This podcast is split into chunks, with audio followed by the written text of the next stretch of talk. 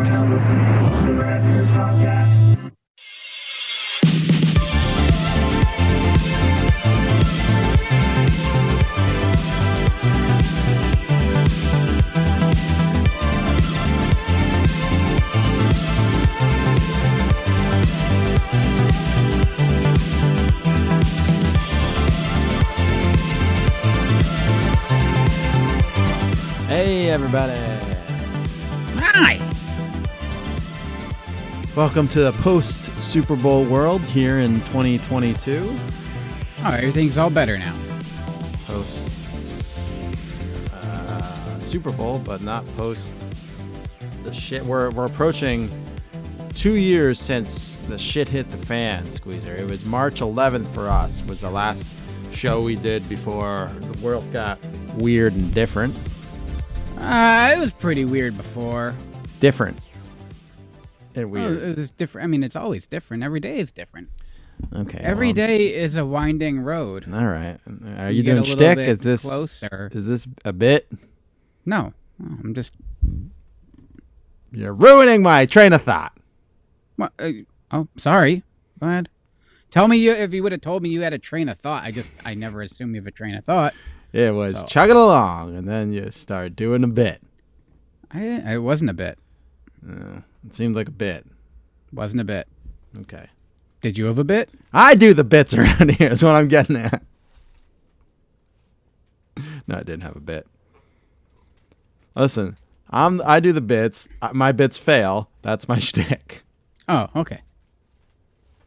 When you're you do bits and they fail, it seems like you're doing my bit. Oh no. I No, just- actually, I forget. I take that back. You're the one who does the bits that fail. Uh, I don't. We know your bits fail. My bits fail, and I think they they land. And I have, yes. I have yeah, this pride in myself. Mine is much healthier because I accept my failure immediately.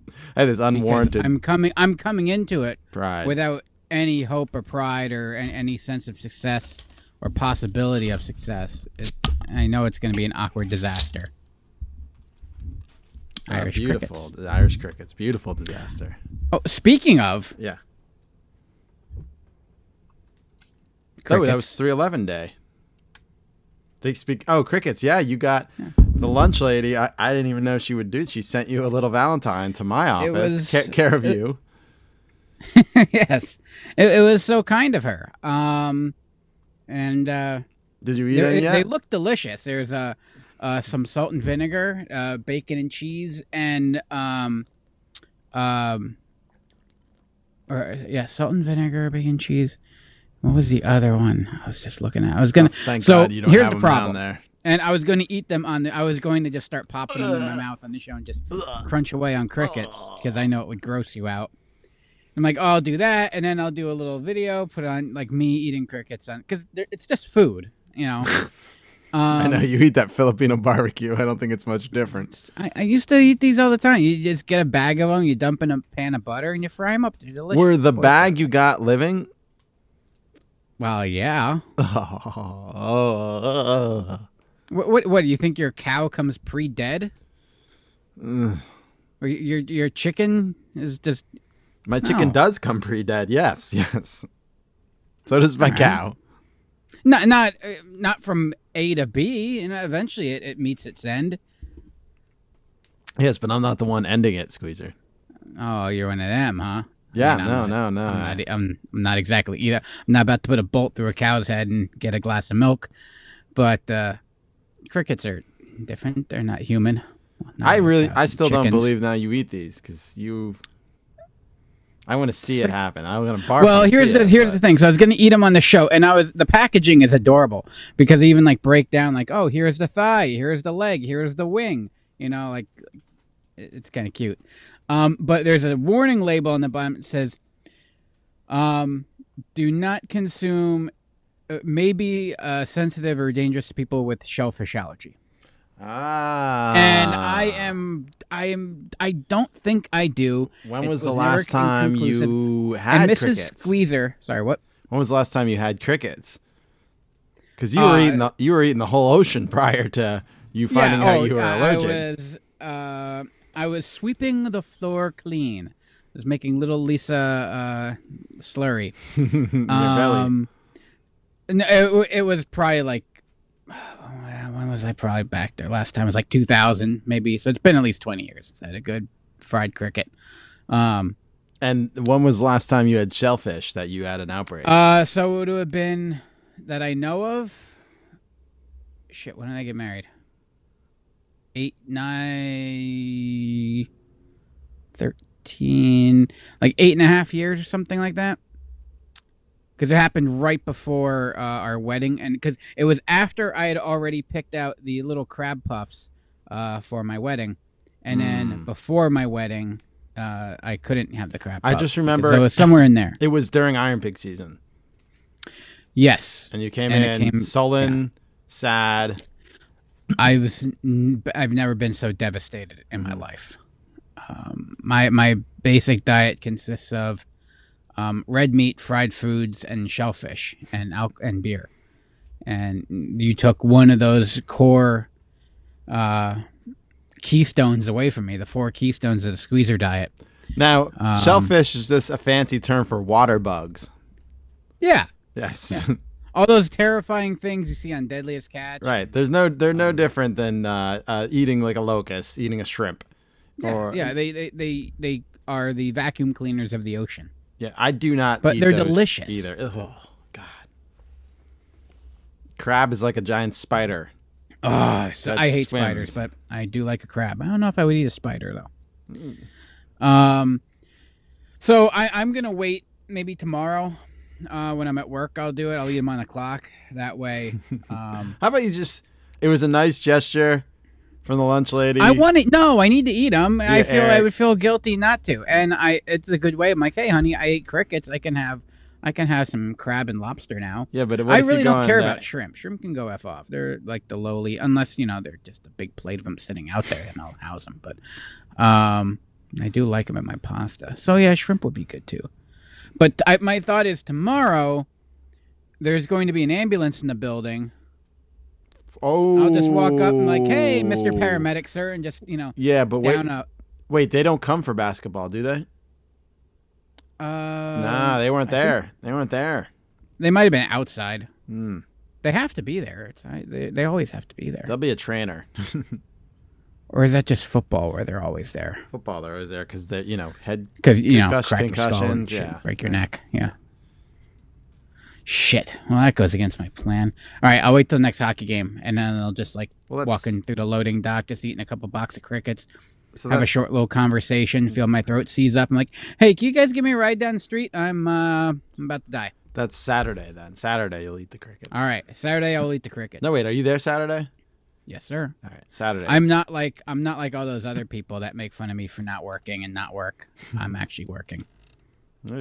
I, I'm there with you. I was. uh you, you got to leave a little early today and get home to the to the little squeezettes. How did that go? Oh, it was, oh, she was so ha- it was adorable. Come right. She was very excited to see Daddy at the bus Yeah, stop. it's been a long. It's and you know what? Did you see what I put on our crewmaster today? I did not. Oh boy, yeah. Ki- spend kiss him goodbye because you're not going to see him till spring. Uh, no, I can't. I, I oh, okay. Yeah, don't. Hopefully, she's not listening. I already told her. "Ah, it's not gonna be that bad. This is the worst of it. why? Why would you tell her that? Uh, Did you forget to about the state have- tournament? To have her stop yelling at me. we haven't done it in like two years. Like I know. it's been a while, and now it's it's we have next week. That's it, and then starting starting the weekend, the district tournament starts, and then um, oh, we don't we don't have any pigtail rounds, so you won't have to work Tuesday. Oh, I love pigtails. I know. So our first game will be Friday and Oh, those are Saturday. Cowtails. Districts end March fifth, Squeezer, and then March eighth. And you were the one who said you wanted to go to Hershey with us. Don't let her hear that. I mean, I made she you I. go to Hershey. Mm, I yeah. told you you had no. I'm, I'm an integral part of the crew. You are an integral part of the crew. I'll, I'll second that. Yes, I am. I am. I am like the the jester, if you will. Mm, that's local funny man. No, no, he he's. Wow, He really is. worse than a jester. I made we made him go to Columbus with us just to en- entertain us. Dance monkey, Yeah, right. Well, gorilla. yeah. I you could be really mean. I, I'll let you be mean and say some bigger animal and. I just did. Nah, gorillas are like muscular and That's true. I've seen them throw a, a tractor tire. That's it's crazy. he's like a poo bear. Yeah. Any anywho's um Ew. uh that's yeah I just wanted to wanted to know. Yeah I I, I was I couldn't leave any earlier. I left I left early too around six because we had our Valentine's date tonight. Oh, and I said that wrong on purpose. It's Valentine's. I'm I'm not an idiot. But yeah we went to we went to hibachi. Ooh. it was delicious. Yeah, she's a little That's what I got to get tested out for because uh, next year I will be attending the uh, most wonderful. What the hell they call that magical place on earth or some shit like that. So oh Disney yeah. you're going to Disney you didn't tell me Yeah. this Uh, well, we're still working it out, but it's gonna happen.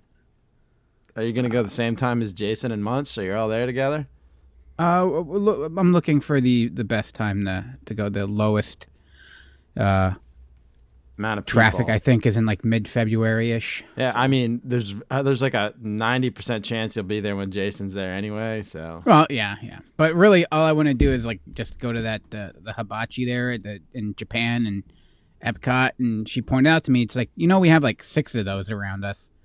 Um, yeah, right, And uh, trying to yeah, find a it's not silver the lining, same. honey. It's not the They, same. they don't put your rice in the shape of a Mickey head at A one Steakhouse. I, I don't know if they do that. I'm just assuming. I don't think they do. It was the only time I ever saw my grandfather drink was at. The, Oh, I forgot you went there as a kid and enjoyed it. yeah, it was like '96. We went, and he drank he drank a Budweiser in Japan. Not a Other than that, Sapporo. I, I've never seen the man drink a beer other than that. No, you weren't in really. Let, let me just clarify for other listeners. Squeezer really wasn't in Japan. He was in some shithole plastic Disney remake of Japan that's probably about 500 square feet in Disney World. Yeah, 500 e- effectively used square feet. Yeah, I've I once heard people say, "Why would you go to Oktoberfest in Germany? You could go do that in in uh, what's it called? Epcot, Epcot Center. What does Epcot stand Yeah. for? I don't know. Uh, It's like Uh, it stands for something. Hold on, it stands for yeah, uh, here we- Googling with the Rad Ears. Uh, yeah, but they don't have little purple dragons flying around in Germany. Well, I guess if you drink enough beer, they do. It stands for. Why doesn't this just. Experimental Prototype Community of Tomorrow. Hmm. Yes. He was trying to, you know, make a, a, a community where only people he approved of could live. Ah, yes. Uh, well, it, it was very much like initially uh, the the world of tomorrow. I can't do it. I'm not gonna try. We didn't. I don't think we went to Epcot the one time, the one day I was in Disney World and hated it. Yeah. No, even as a kid, I liked it more than it. Like I was like, oh, fuck this Magic Kingdom. Why don't do you do the girls a favor and take them to Tokyo, the real Japan? Yeah. No. Do you have any idea what a pain in the ass it is to go out to get like pick up groceries at Giant? Not like go grocery shopping. Get them in the car, drive to the grocery store, park in a spot, text them that I'm there. They put them in my trunk, and then I drive home. That is a two and a half hour trip, and I, I am four minutes from the grocery store. And you're planning to take them to Disney World. Well, you can. They have a special uh, cargo containers for kids. It's you just put little cat ears and a tail on them. Tell the guy at the desk it's a cat. they put them underneath the plane. You just you know kick back, put a mask on, and It's not for three hours. pressurized down there, you know that. ah, that'd be fine. Hold your breath. we fly. I think they fly low enough. okay. Give her a little coat. That'll be fine. I'm not actually going to do that to my children. Don't send CPS on me. So you're doing the pl- is this something that they want to do or is it something Well, yeah, I got two little girls. Yeah, they want to go to. Actually, they. I don't know if they realize it's a place yet, kind of Or Pull the this- wool is- over their eyes and- something you want to do for them. Yes, yes, because it, and really, it's not even for them. It's for us to take pictures of them, so then we can post on social media and show other people what wonderful parents we are. Mm, That's why we're doing it. mm-hmm, You know, uh, I could Photoshop them in, in Disney World just as easily for you. Yeah, we'll see. We'll see And- how and you know goes. what? If In, I can't, if I can't, 10 get 'em years, customs, You could be like, cat re- carrier. remember when we went to Disney World and they'll be like, what? And you just show them those Photoshop pictures. They won't know. Yeah, that's a good point. I got my tickets for the Batman already. I got them last Ooh, week. look at you, Mister Fancy Pants. Going Thursday, March third. We got a we got a long day that day. A trip to Hershey in the morning, the Batman at night. Doing a walkthrough of Hershey Squeezer.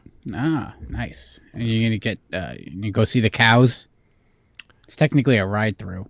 oh, They they sing to you. yeah. Jake does that every time we go down there. I've never done It's it. because it's free, I mean, and you, get you uh, get a you free piece of chocolate bar at the end, end. like a fun sized chocolate bar at the end. Yeah. Or I once got a new uh new release Hershey Hershey Kish Kiss Kiss, Hershey kish, Kiss. Like what the one Hershey Kiss? I rode that ride for one Hershey Kish. Kiss. kish. Jeez. What new release kish was it? I don't know. It was like had stripes, so I had to go back and again to get more. so this is your eighth time.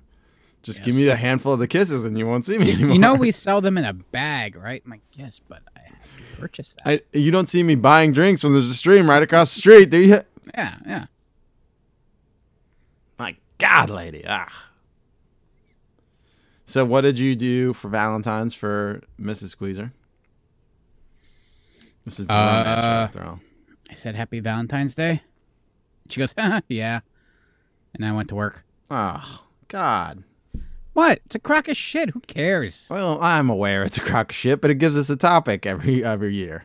Oh, sorry. That, that was my topic. Yeah.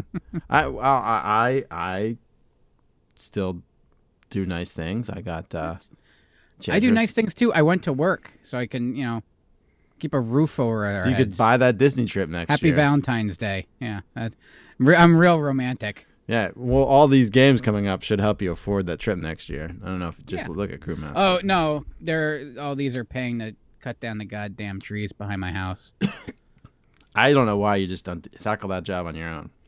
because I want to live.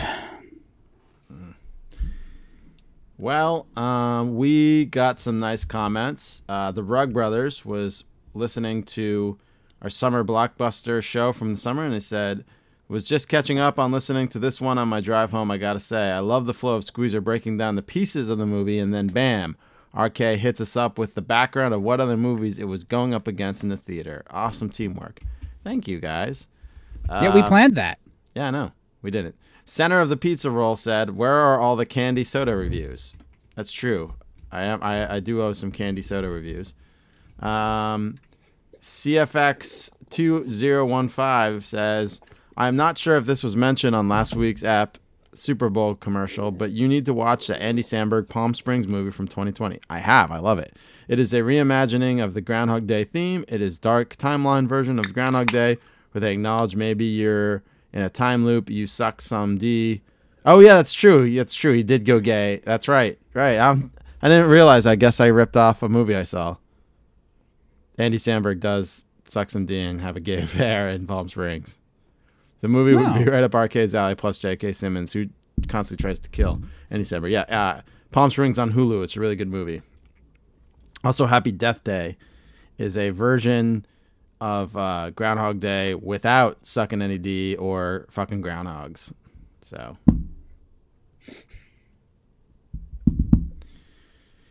Yeah. Um, and then we get comments from time to time. Nice comments on uh, Apple Podcast uh, and rating. You could rate us on uh, Spotify. You could leave a comment and subscribe and uh, hit the notification bell on YouTube. Or you could uh, just email me and tell me to go fuck myself for all this you know begging. I'm RK at radears.com. A couple of you emailed me about wanting Lunch Lady and Little Squeezer t-shirts, and we're gonna try to make that happen. Uh, I got we got nope nope no new no new uh, reviews on Apple iTunes, Apple Podcasts. So uh, you go there and rate and review us. It helps us, helps other people find the show. So it helps us. Uh, maybe it doesn't help us. Maybe more people listening isn't good for us. But you know, that's that's for our, that's for a different time to dissect. I digress. Let's start the show, Squeezer. All right. Uh, you go first this week. Uh, yes. Yes. Here's your first pick on retro romance.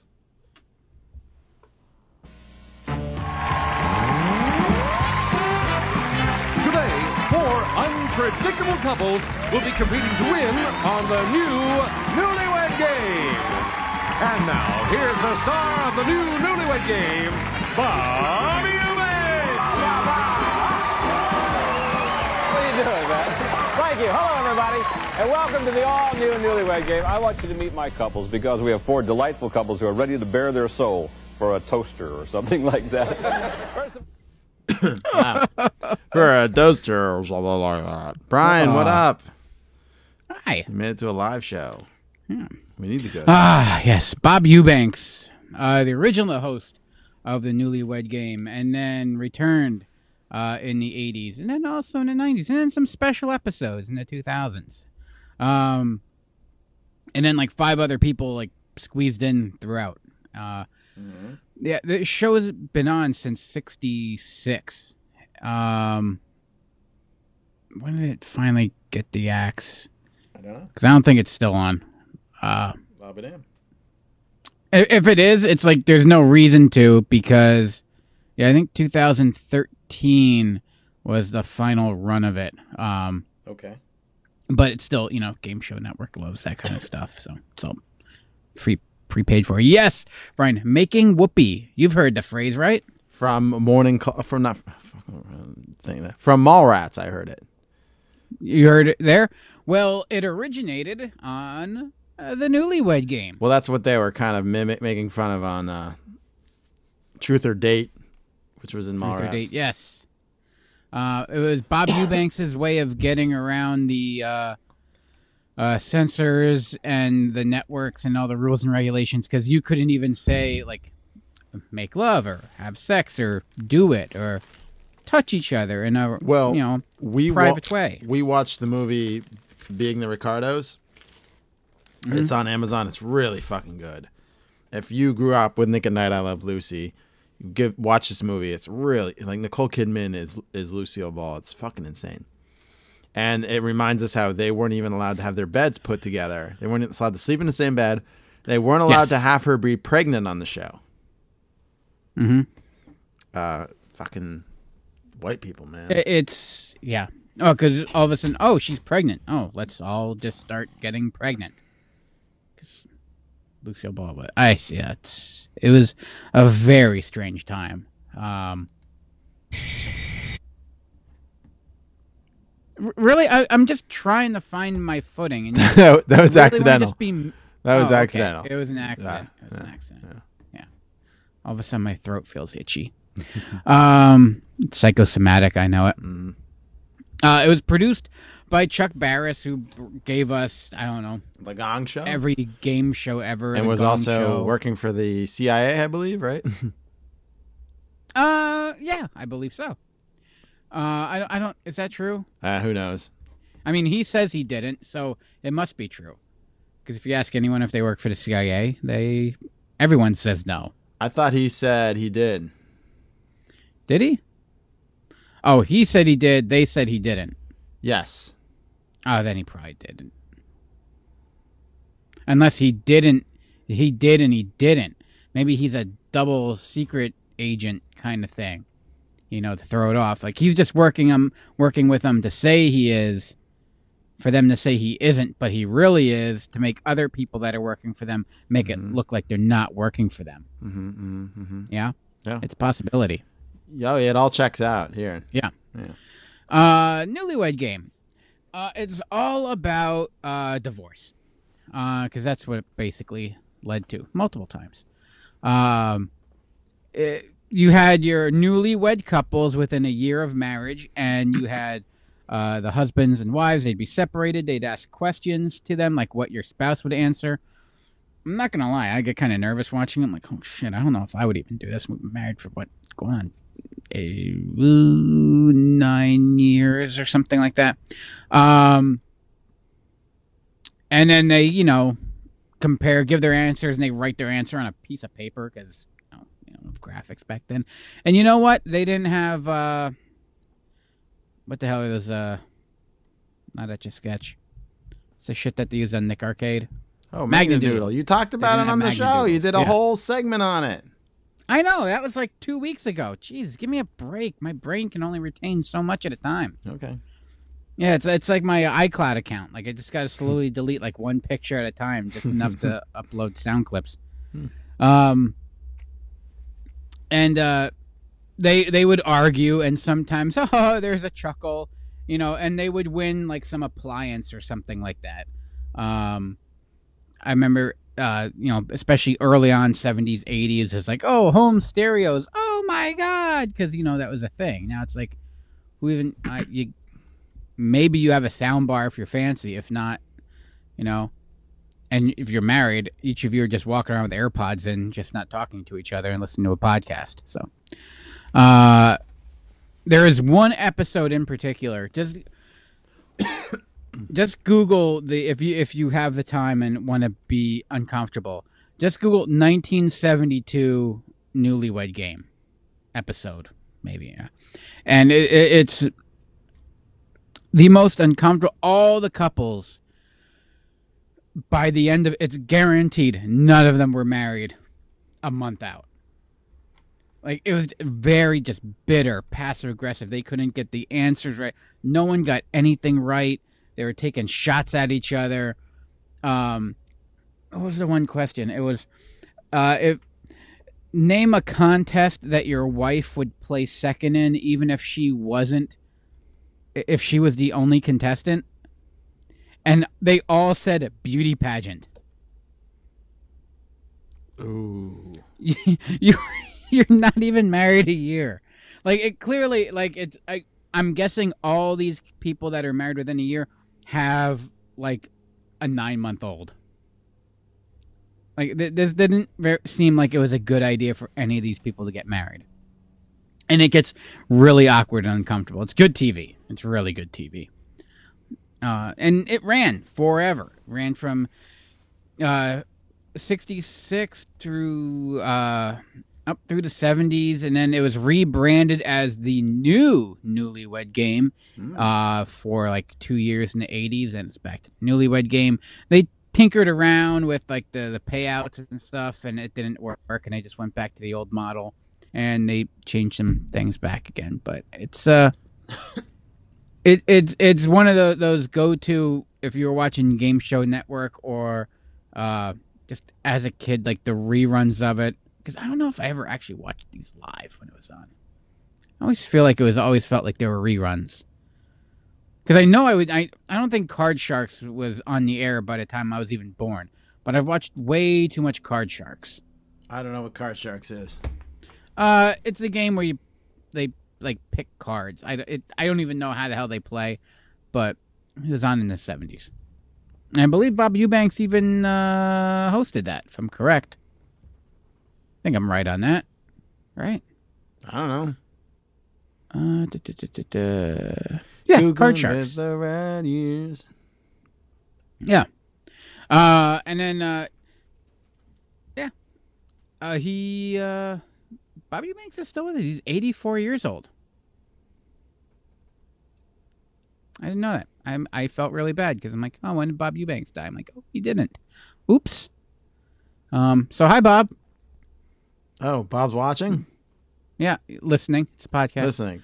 Um. Well, no, watch YouTube And- right now. He could be watching. Well, he's not. No, he doesn't have time for that. He's too busy making whoopee. God damn. Motherfucker make whoopee like a motherfucker. Okay. Anything else? No, that was my out. I, was, I thought that's pretty clean. Just roll the next clip, but Okay, No, here's good. my thanks. Yep. 103 David, take 10. Too trap, too dark. I need color. 103 David, take 3. No, get that off. It's wrong. No time. Cut, no Take 22. What do you want me to do? Change? Wardrobe? 103 David, take 40. Give me Tommy jeans. I need color in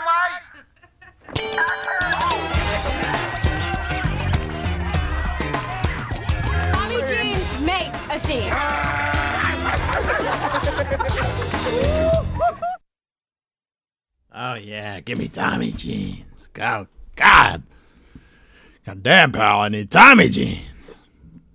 Tommy Hilfiger. We all thought. I think Tommy Hilfiger is making some sort of weird comeback, Squeezer. Oh, Squeezer's not potted up. Oh, it's okay. I didn't add anything to that. I just oh, Um, I don't understand how fashion designers work. Tommy Hilfiger is not the the Tom. It, he started it, but it's not owned by him anymore. I don't know. It, it was founded in 1985, but in the, the mid 90s, Tommy Hilfiger became. Did you have any Tommy Hilfiger clothes, Squeezer? uh, I think I had like a, a shirt. Yeah, the polos were. Yeah, Yeah, now you rarely catch me dead in a polo. and I didn't buy it. Like it was like my mom. Like that was like your oh your uh, not necessarily school picture. Maybe it was school picture day. You know, it's like here, put on this shirt. It's nice. Uh, I don't know. I thought I think I I liked I I wanted to wear like I had like two shirts, but I liked wearing Tommy Hilfiger. It was cool. I bought into that. Yeah, I, I was never cool, so I am not saying I was cool. I'm saying it was cool to wear Tommy oh, Hilfiger. oh, It didn't have any effect on me, and I wore the Tommy Hilfiger Tommy Boy cologne squeezer. We talked about my first cologne, my um, I might have worn it once or twice. Uh, there was a sample in the magazine. Polo Sport um, sample in the magazine. What you didn't just keep? You didn't have like the top drawer in your dresser, like just a bunch of ripped out pages of cologne that you'd then. I don't know where I, I wasn't. Was I? I? didn't really. My, my mom was gonna give me magazines. She paid for WWF magazine when I was a kid, and then like she's like, no, No, you just wherever you find one. It's like you're at the like barber shop or the grocery store. Just rip the page out. and just rub that paper on your neck. Yeah. Hmm. It didn't work. Just so you're aware. Um. No, uh, like I w- so I I would wear like a Tommy Boy cologne, and uh, back then it was like, you know, a, a bottle would last you like maybe a week. oh God, those poor teachers! Like ten of us kids, maybe twenty of us boys coming in wearing more cologne than, uh, you know, I, they just must have gone home with a headache every day. Is all I'm saying. Uh, eyes burning. Oh yeah. Uh, but it was quite popular. I didn't really. I had a, a fleece. Remember how fleece was like the big thing? Oh yeah. Yeah, like tech fleece. I had a Tommy Hilfiger fleece. I bought at the Allentown Fair a Tommy Hilfiger knockoff watch. It was just like a cheap silver watch and it had a little Tommy Hilfiger logo. The logo fell off. It was like it was, and then it was Oh. like like a Was ra- like the, was it like red on the left, white on the right, What do you mean? like the logo? The logo was like a flag. Yeah, That- that was, was- like a white and red flag. It was right? white, red, and blue on the two tops. Yeah. Yeah, they just like like they flipped it. Oh, oh, I don't even. I'm not that quick to pick that up. this is my Tommy Gilfigers watch.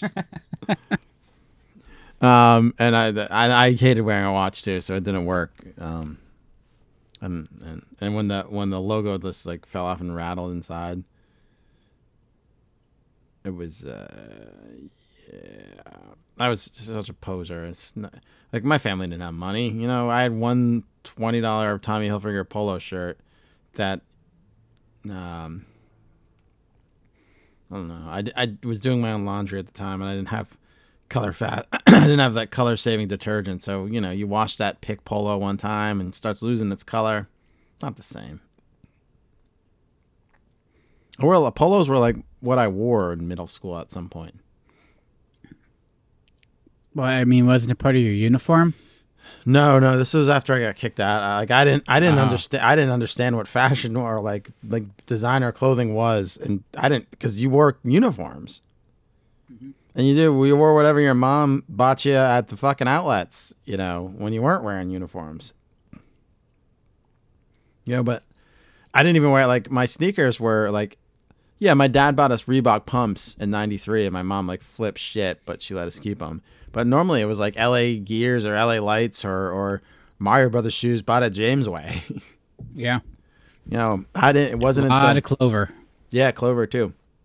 Wasn't until seventh grade I got my first pair of Nikes, and they were uh, uh, um, Ken Griffey's at uh, at the Foot Locker at the Whitehall Mall squeezer. Ooh, I I remember where that was at roughly. Yeah, so um, I yeah. That, then I started wearing brands, and uh, you know, uh, my mom's my parents said they had to buy Nike socks because they were cool. Like, why am I buying these? Like now, I like I go to Target and I fill a cart with like as many like no show black socks as I can fit in there. The Target brand. I want this, you know. Why would I pay money for socks with a logo? on? Yeah. Yeah. They're fucking socks. I still buy Nike shoes because to me they're most most comfortable. Yeah, it's it's a comfort thing. Yeah. Yeah, I like I like my uh my Adidas. I hate Adidas. They don't they don't just Ah. sit right on my feet. Yeah, I'm a, I'm a cozy. Nike guy. Um, but yeah, so Tommy Hilfiger was, and the, anyway, the reason why this is so my first dance I ever went to, like my romantic dance, it was Ooh. I think it was either the eighth or the ninth grade semi-formal. Um, So you could wear jeans. No, we still you, you so we wore like like business casual, I guess it was. It was like it was like a tie. Ah, jeez. So I Are you had going to a steakhouse? I had khakis, a white shirt on, and a tie. And there was it was at the Tommy Hilfiger outlet. I, I saved my money. I bought it myself. I looked like and I, I didn't understand what sizes were back then. You know, I still bought. I wore I wear medium now, but I wore XL back then when I was half my size. So Oh, I I, was, I thought that was the mandatory uh, old Navy look. Yeah, well, I look like I'm wearing like a hot air balloon. to this day.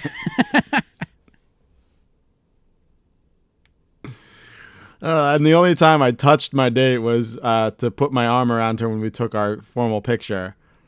So yeah, that was, that's how well did, that. did, the- did the look on her face show? that was the first time. Um, I I don't. I really. Did, did she know she was your date?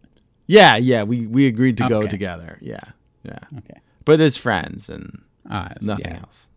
I guess we'll take a picture. See, I like my TJ Maxx tie shirt combos, so I know it's gonna match. I'm in a good place now. I don't ever house. have to wear any of that shit ever. I put my one. I have my one meeting shirt, my one button down. I have. I wore it tonight for our date. Ah, Yeah, oh, nice. Yeah. it's my meeting shirt. My I have one button down, but my I have two suits. They're crumbled up on balls on the bottom of my closet floor. I don't have to wear that shit.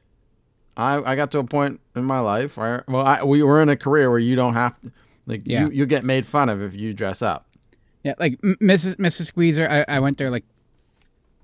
I, she she does she takes care of the laundry. I do the dish. Like we split duties. Like I clean the kitchen. She does the laundry. So when you when I say hey clean my hoodies, it's like it don't. I'm not being like ah hey woman you get up there. No, just, it- just there's a I don't lot, know of- how to there's a lot of grease wash and dry. stains in them. I don't know how the washer and dryer works. So there's a lot of buttons on. it. It's like a touch screen. I'm I'm like a buffoon. Here, give her a little Oh. tip. Dawn dish soap will take out those grease stains. it's too late now. They're set in. Um, but yeah, like I had to go to her. I'm like, hey, honey, uh, I'm really busy with work this week, so um, can you wash all my hoodies? Do a load of 'Cause I- hoodies. yeah, it's my work clothes. Like my friends, my you know, my my my family, like my brother-in-law, like like they have like dry cleaning bills and like an account and like they have to take their suits in and get their sh- shirts pressed Mm-hmm. and they have a variety of different dress shoes that are that go with those outfits. What is martinizing? I think that's done too. What's that? I don't know. I just you see it. Mm. Martinizing. Oh, the internet's like, I'm not even going to answer it's- you. What is it? Oh. Uh, Martinizing dry cleaning. dry cleaning topology. I The know. clean to clean using martinizing dry cleaning process. Oh, it's dry cleaning. oh, okay. Is martinized different than dry cleaning? Martinized dry cleaning is an upscale dry cleaning. Ooh. Oh, it's a franchise. Yeah. So yeah, I don't. I just jeans and a hoodie and a pair of sneakers goes a long way. Um, I literally change into my night hoodies before I go to bed. I have 3 t-shirts. I have my my work my my good work hoodies, and I come home and change in my sweatpants and my home hoodies. If I if I want to get dressed up, I'll put my bubble vest over my hoodie. If it's uh, like a formal occasion.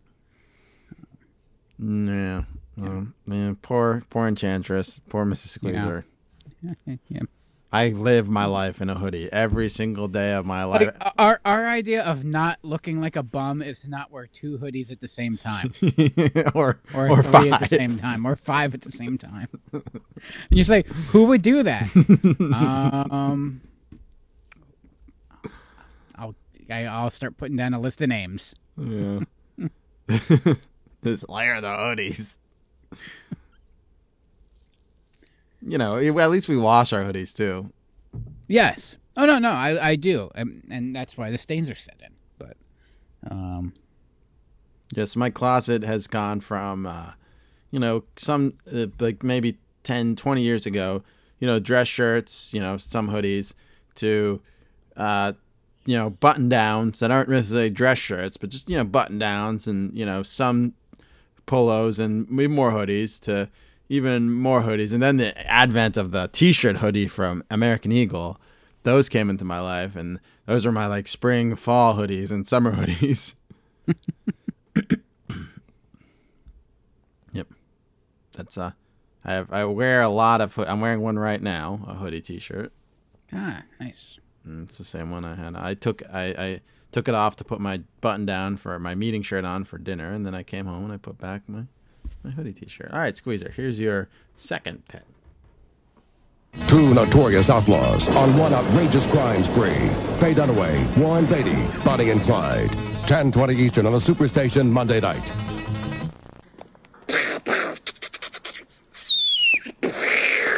Bert! That car belonged to Bonnie and Clyde. Show a little respect.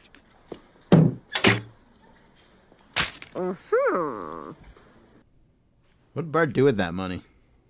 I don't. Oh, I forgot. I not he didn't do it. They didn't show him do anything with it. I don't think so. I think it was just a that was a throwaway at the start of the episode, right? Mm. That's a Mr. Plow episode, right?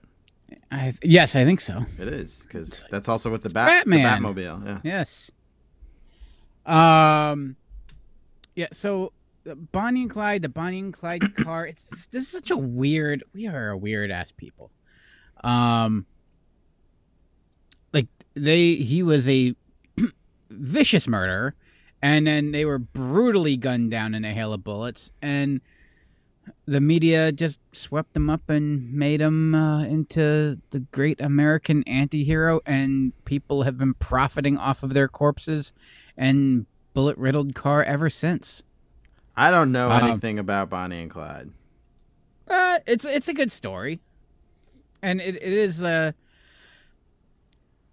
she was, uh, she she. I mean, she is guilty of being involved. I don't think she has any kills to her name. Um, but it got to the point where they were trying to hunt them down, and they were like, if you pulled them over as a cop, you were dead.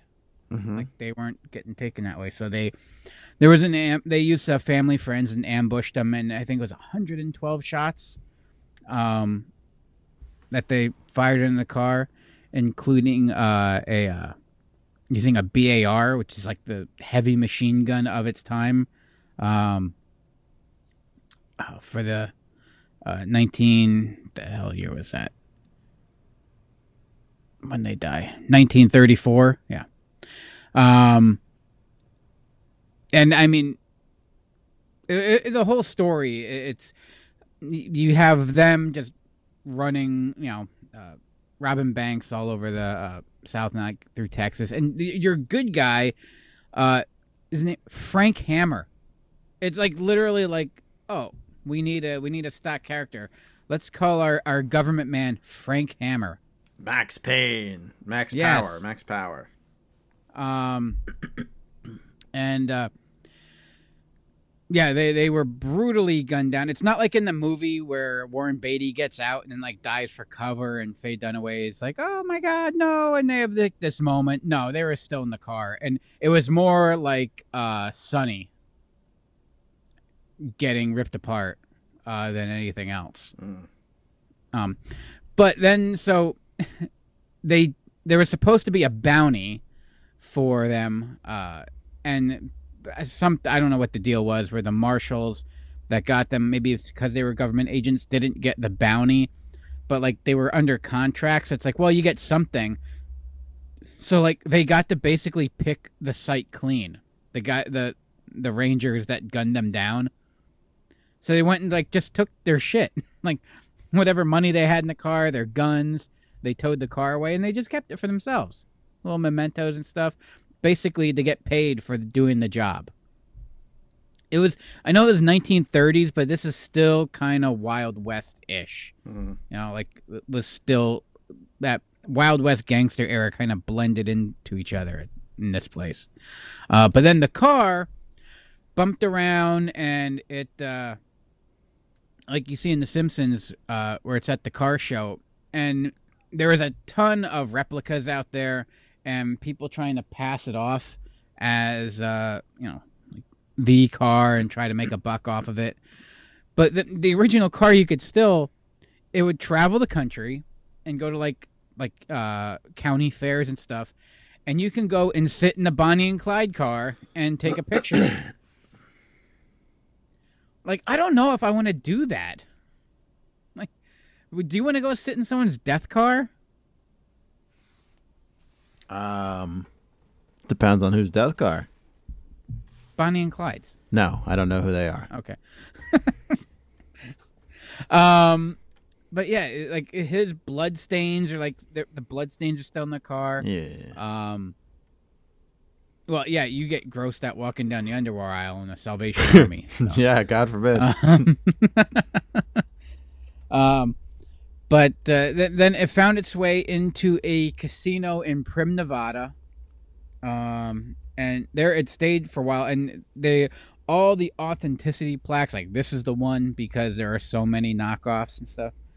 Um, they even pay homage to it. And one of one of my favorite uh, games in Fallout New Vegas, there's a casino in Primm, and they have a little uh, not not Bonnie and Clyde. I forgot what they call them, but yeah, they got a bullet riddled car right there. So it, it supersedes, you know, pop. It, not supersedes pop culture. It is pop culture. It's everywhere. They made movies. There's TV shows. The merchandise. They the merchandise they made off of these dead criminals is ridiculous. And now, if you want to see it, you can go to the uh, FBI exhibit at the Ronald Reagan Institute. Um, it's at the Reagan uh, Library and Museum. The FBI has a From Al Capone to Al Qaeda exhibit going on right now. Um, and I guess I don't know if they got it on lease. I'm a, I'm assuming it's the real car because the FBI would never lie to us uh, that it that it's not. But uh, it's on it's on display there, uh, and you can take pictures of it. You can't. They don't let you go in the car anymore and take pictures. They Well, just take away all our fun. And it just the the this world just isn't the same. If you can't I, I know they say like you know back in my day. Well, guess what? Back in my day, you used to be able to take funny pictures in a dead person's car, and now uh, it's just world's getting too soft. Too soft. All right. Is that it? That's it. Here we go with my next pick. Yeah. You know what? I like the players. No dickity, no doubt. Play on, play it. Play on, play it. Yo, Dre, drop the verse.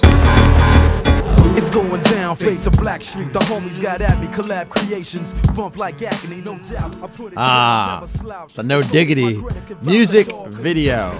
Now, these dances I wore my hot air balloon to, Squeezer. The hot, the hottest song of said dance was when No Diggity came on. That got people going. You know, it was ow when No Diggity came on. hmm Know what I mean? I mean, I I I, wa- I saw it from the back. Yeah.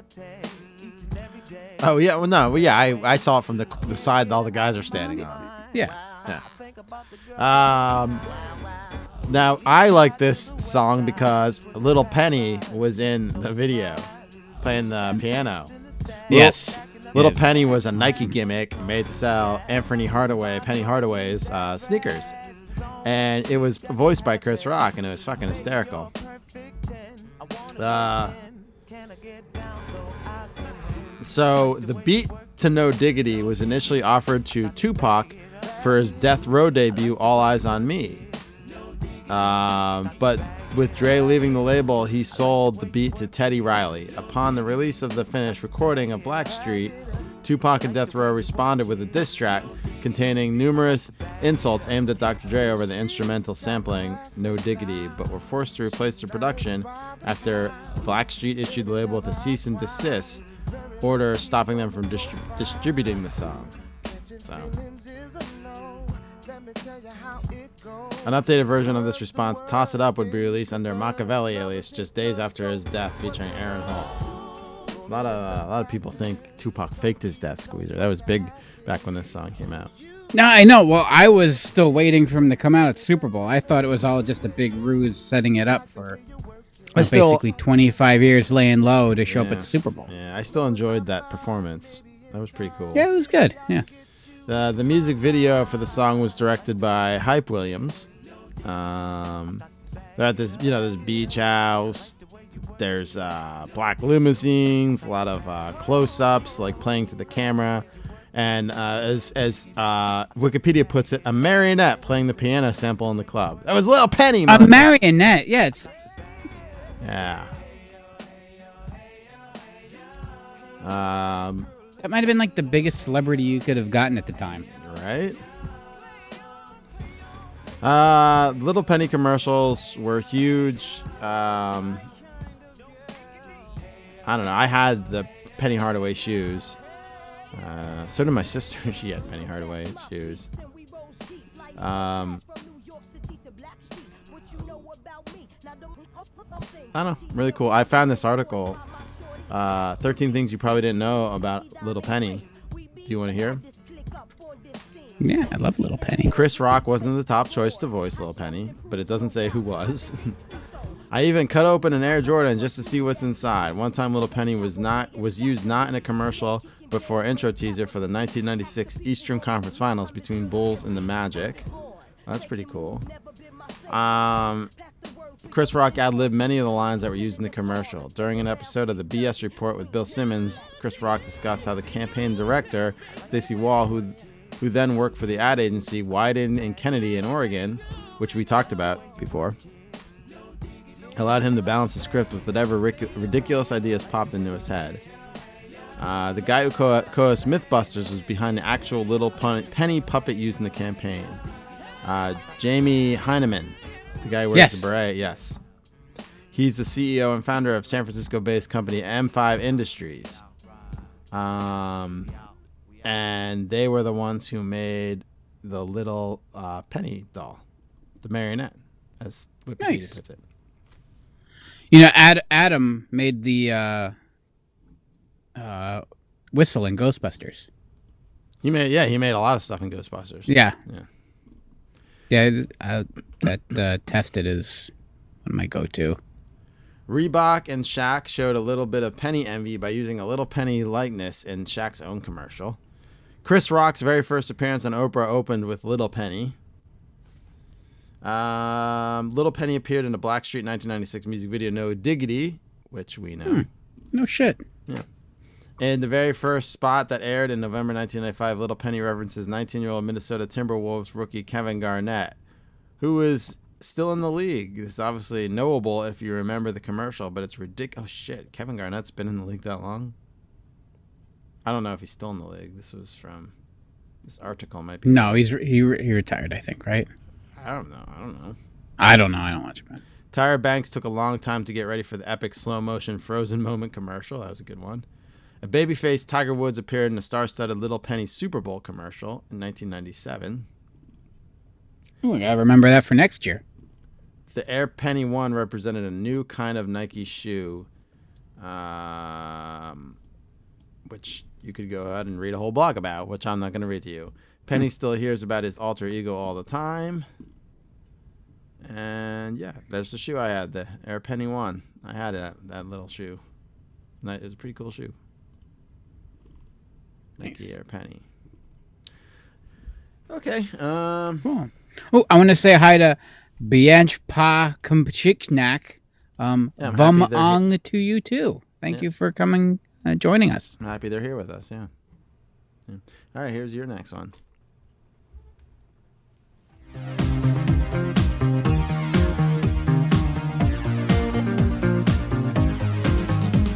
Sweat, baby, sweat, baby. Sex is a Texas drought. Me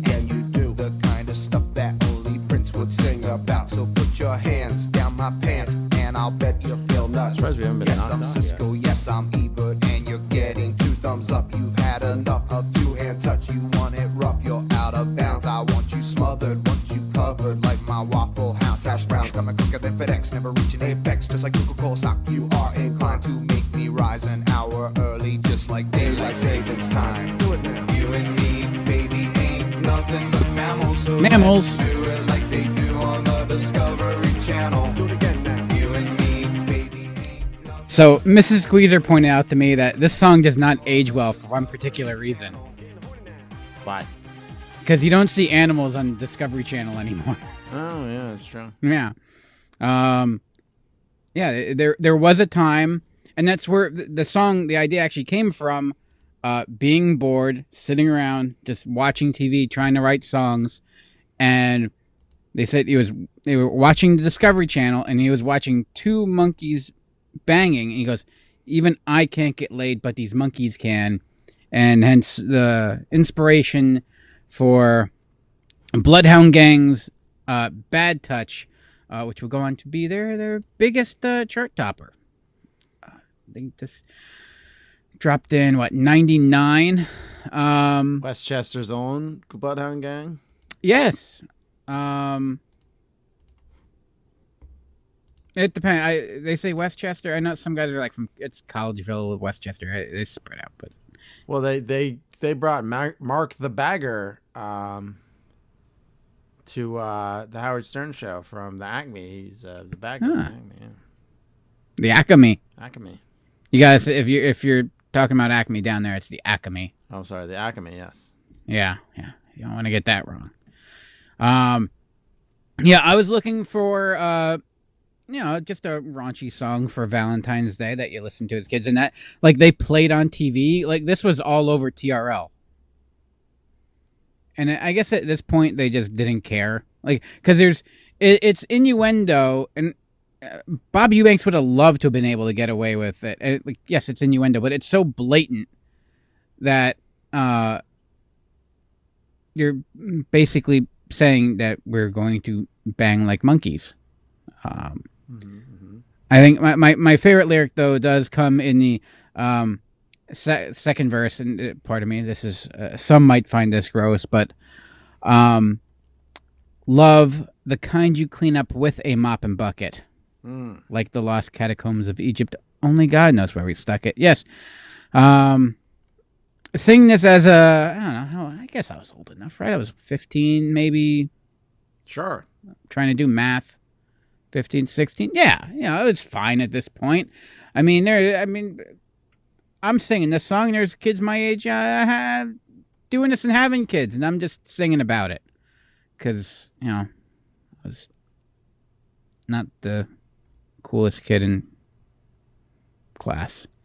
Um, and the video's fun. It's one of those just those cheap videos where they just you know put on goofy monkey costumes, get a camera, and do silly shenanigans. I'm not going to go so that far. There's a little, uh, and, sell them short that they just randomly did it. it. It was shot well and edited well, and there's uh some a little choreography, and there's even a hit and run with a person of shorter stature um, being, you know, basically killed at the end by a car, and then they just blow it off and drive away because I guess they see his life as, you know, less than theirs. But you know, it was it was meant to be humorous.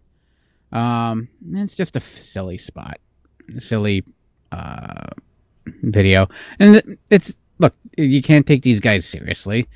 Um, the the album cover is one zebra mounting another zebra. Hmm. Um, but yeah, this this was this was on this was on my one of my burned CDs for sure. Yeah, it might have been on One one, of- or two. one of my mine. CDRs. Yeah, it's a little too weird to like be on regular rotation, but. Oh, on your regular rotation little, or little too on my regular rotation, a little too dance music ish. oh yeah. See, I, I was kind of I started getting into that about then. Eh, I never did. Yeah. I'm like, oh, I'm okay with this. Um, but yeah, it's a fun, raunchy, disgusting song, and if you want to put it on your Valentine's Day uh, uh, mix, what what they call playlist now? I was gonna say mixtape. Jeez, uh, on your playlist. Th- th- This is one, you know, if it comes on, you look her in the eyes across the table with the candle glimmering, and just you know, start going at it like two monkeys Okay. All right. on the Discovery Channel. Here is my next pick.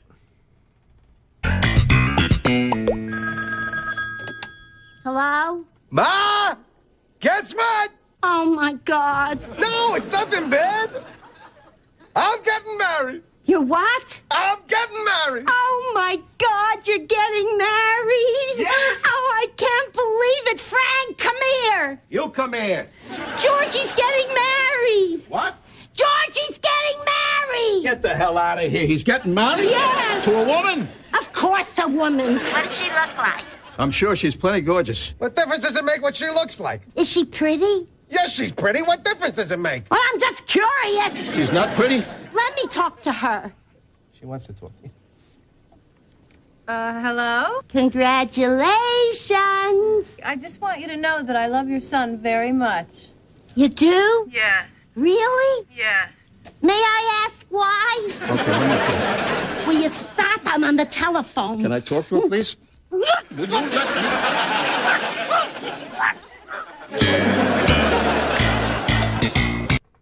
Ah man, Frank and George, and doesn't get any better than that, does it? What? No, No, no. it was kind of weird in there. Mm-mm. Um, I was ta- I was taking a sip. Sorry, oh, okay. I didn't I didn't want to. So this uh, was from the engagement where George became engaged to Susan Ross, um, in the the seventh season of Seinfeld. Uh, Susan Ross was a character who uh, was George first dated. She was one of the execs at NBC when they pitched uh, the the the show on Nothing. That's based basically it's him and uh, Larry David pitching Seinfeld, but you know they're doing it in show Yeah. and she becomes a, a lesbian then after dating George. Uh, but then I think he runs into her somewhere. Uh, he was dating, she was dating some woman, Mona. And uh, then George is like, I need to get my life in order. You know, I'm not, I'm not a man. I need to make a big change. And him and Jerry had the pact. Uh, we had an agreement. So um, he runs and uh, gets engaged to uh, uh, Susan, and that's where Happy Pappy came from. Happy Pappy, Happy Pappy. You know what you know what I'm talking about. You're just dead No. me here. I no What? No. No. Stop trying to make me feel bad because of my lack of Seinfeld ability. Oh, you're not a you're not the big Seinfeld fan that I am. no, I mean I am. I I thoroughly enjoy it, but I don't. I, I there's only so much room, and I I just I can't.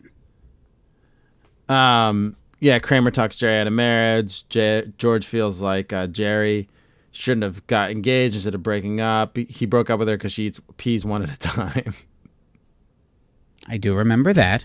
Um, and then uh, Jerry goes to see an action movie, and Susan and him are in line to see a, a, a sentimental movie, and Jerry comes out talking about the big explosion and everything. It was great, and George is like, and then uh, they're, they're watching a baseball game, uh, and it's like the Mets are coming back, and Jerry calls George, and they're in bed watching Mad About You, and he can't. And the whole the whole credit is is the dun dun dun dun dun dun dun, and George, the look on George's face it's it's fucking hysterical. This is the one where the the B story is where Elaine can't sleep because the dog keeps barking. So Newman they kidnap it and they drive it to Monticello and then it comes back and then uh, they get arrested for dog napping and she says she needs to make changes changes in her life just like george was saying then it goes on where george like cries he he's, he wants to get uh, the engagement wants to push it back he doesn't want to get married so so soon so she cries and then he uses it against her and cries and saying he's not ready so they push it back and then there's the whole buildup. There's a, a episode where she, they go out shirt shopping, and George is upset that the the man at the security guard at her uncle's store, Ross's, is is not standing, and there's no one offers him a chair. So he, at the end of the episode, he brings him a rocking chair, and the guy falls. The end of credit scene is the security guard's asleep while they rob the store. Okay, I do recall that as well. See, if, if you just tell me, I'll remember it. Um, You're like my internet. Yeah. Uh, I don't know what uh, like they don't really like dwell. Uh, oh, there was the soup Nazi episode where uh, Jer- Jerry's girlfriend's called Schmoopy, Schmoopy, and like George is sick of it, so he ch- acts really affectionate with Susan in front of him, and they start making out with each other. And but then Jerry breaks up with her because she doesn't order right in front of the soup Nazi. He chooses soup over the girlfriend. No, soup Nazi. Yeah. Oh yeah. Sorry, I was nodding. Um, the sponge, the sponge episode is a good one. Where, um, the they pull the sponge off the market. Uh, Lane corners the market. Apparently, Susan uses sponges, so she tells George to buy a condom. And they show the scene where he rips the condom open, and he's like, "Nope, I lost it," because he says it takes long to open. So then he tries to get sponges from Elaine. It's a funny one. That's the one where Kramer refuses to wear the AIDS ribbon. Um, then they kind of like lose the Susan story a bit in the show. Um, the They just kind of drifted away from it, or they they go in and out. Like the, the they go back to it the rye where uh, Susan's parents who are really rich meet George's parents who are crazy, and uh, George's dad brings a uh, a rye bread, like um, a marble rye, and they don't put it out. So George's dad takes it and takes it home with him, and they're like, "We can't find the rye. Did he take the rye?" So they have this long scheme that Jerry's gonna go get the marble rye and put it on and bring it back and put it in the house so it's there all along. That's where Kramer takes over his friend's horse-drawn carriage and feeds it beefarino, Rusty, and he farts. it's a great one. Um, the seven where uh, I'm just going through this where where George's uh, Susan's cousins choose to name their baby Seven, which is George's name and for Mickey Mantle. He tries to get him to name it Soda as they're going to the hospital. That's a great one. The dolls, the doll collection. Susan has a doll that looks like George's mother, and it's talking. It's like belittling him, talking to him in the bedroom. Uh, and finally, we get to the end of the season with the invitations, where uh, George can't think of a way out of the rela- He tries smoking, and he tries getting a prenuptial agreement, and she laughs in his face because she's got more money than him. Um, he meets uh, a woman uh, that's like his equivalent genie, and he thinks he's in love with her, and he proposes, but uh, realizes it's he's it's just they're they're the same person, and breaks it off. You find that out in season eight. And then George buys like the, they go into the, the wedding invitation store, and George immediately goes to it goes from like priciest to cheap. He goes immediately to the back of the book. he gets cheap wedding invitations, and Susan dies from licking the uh, glue on all the cheap wedding invitations. And that's it. That's their courtship. it's a way to kill off a character. Yeah. Yeah, uh, Esquire did an article why Seinfeld's most tragic character um, is Susan. Today she teaches ukulele. Oh, nice. Yeah. But uh, yeah, that's Susan. Susan and George, one of Hollywood's betrothed, beloved couples. Squeezer, you're, you're next pick. Today, my little Smurfs, is Valentine's Day. Hooray for Valentine's Day! I love Valentine's Day. Boy, Valentine's Day! It is a time to celebrate love and friendship and to prepare for our yearly visit from Cupid. Yay for Cupid! I love Cupid. I hate Cupid. now, there's plenty to do, so let's get smurfing. Yes, Smurf! Let's get Smurfing. That could be the get dirtiest shit in the planet, and you don't know it. That always sounds so dirty. Mm-hmm. Um, yeah. So the the Valentine's Day episode of the Smurfs, a My Smurfy Valentine. Um, in this one, uh, Cupid is going to arrive, and he's uh, I don't know what his deal is.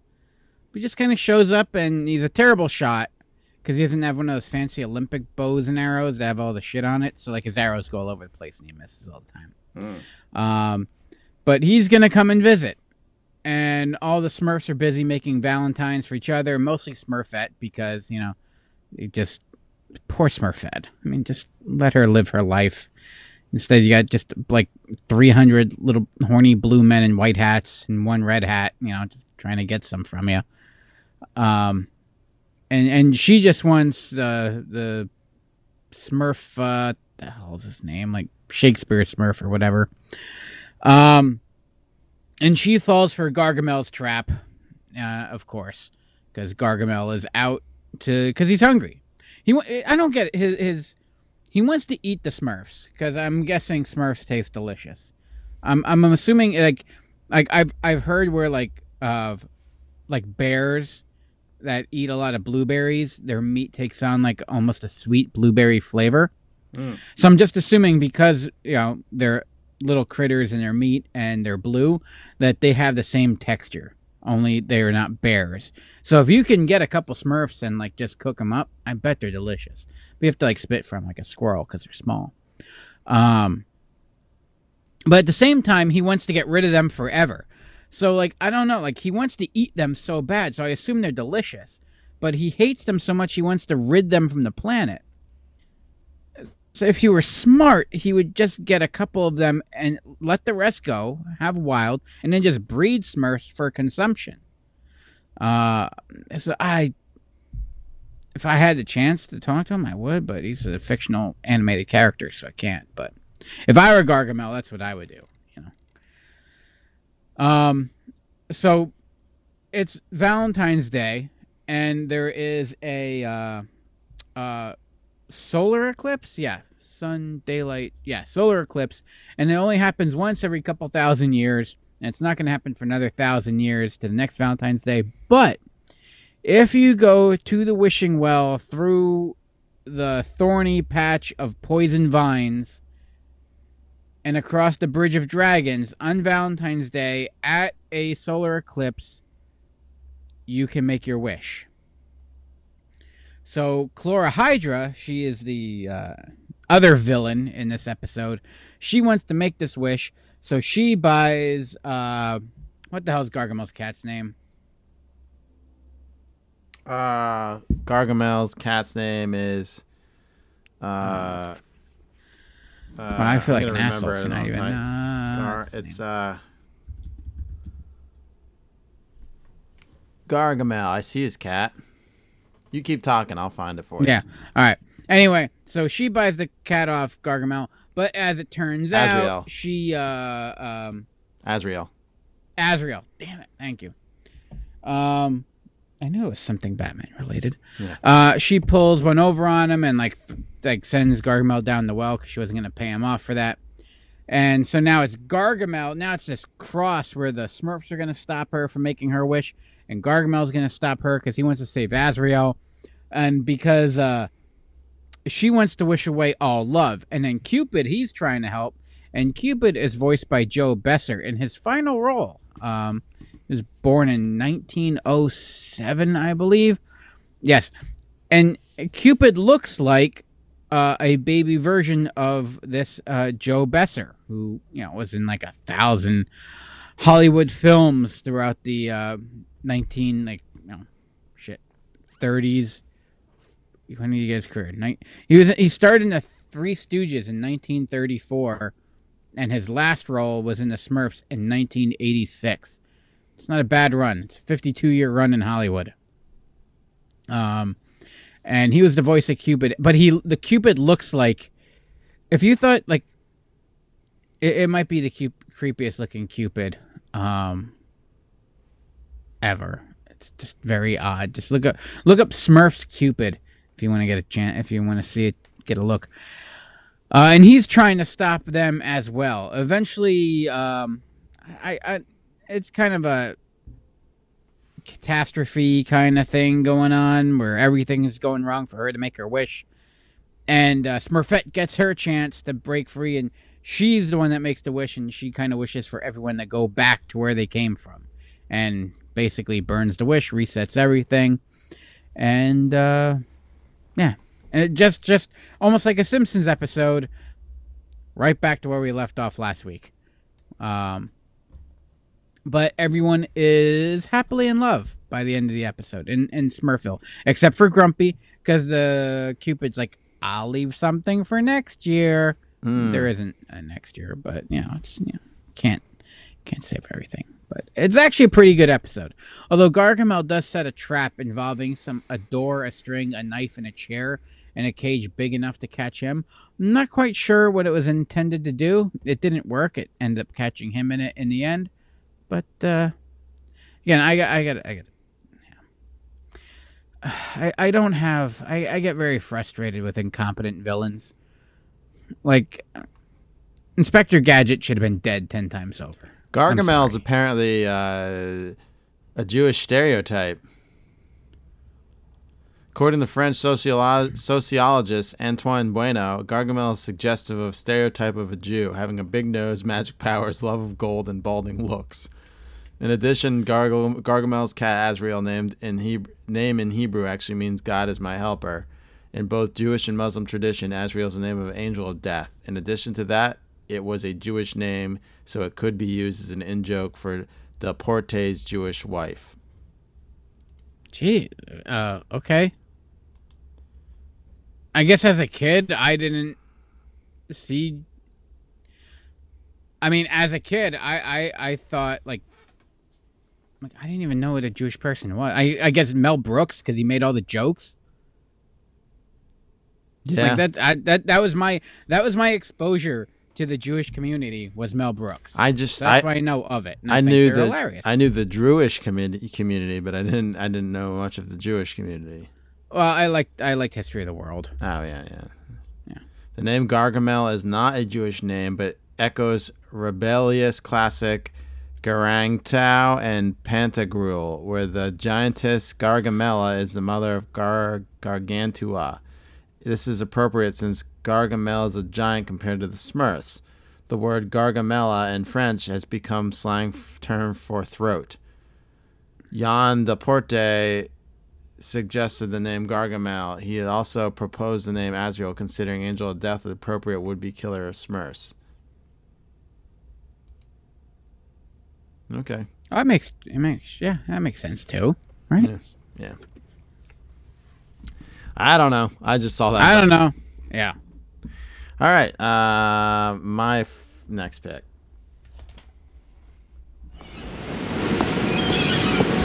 I bet this place sells illegal fireworks. Just go in and act casual like you buy 'em all the time. Hi, um, let me have one of those porno magazines. Large box of condoms, a bottle of Old Harper, a couple of those panty shields, and some illegal fireworks, and one of those disposable enemas. Uh, no, make it two. My apologies, sir, but the sale of fireworks is prohibited in this state and is punishable by a... Follow me.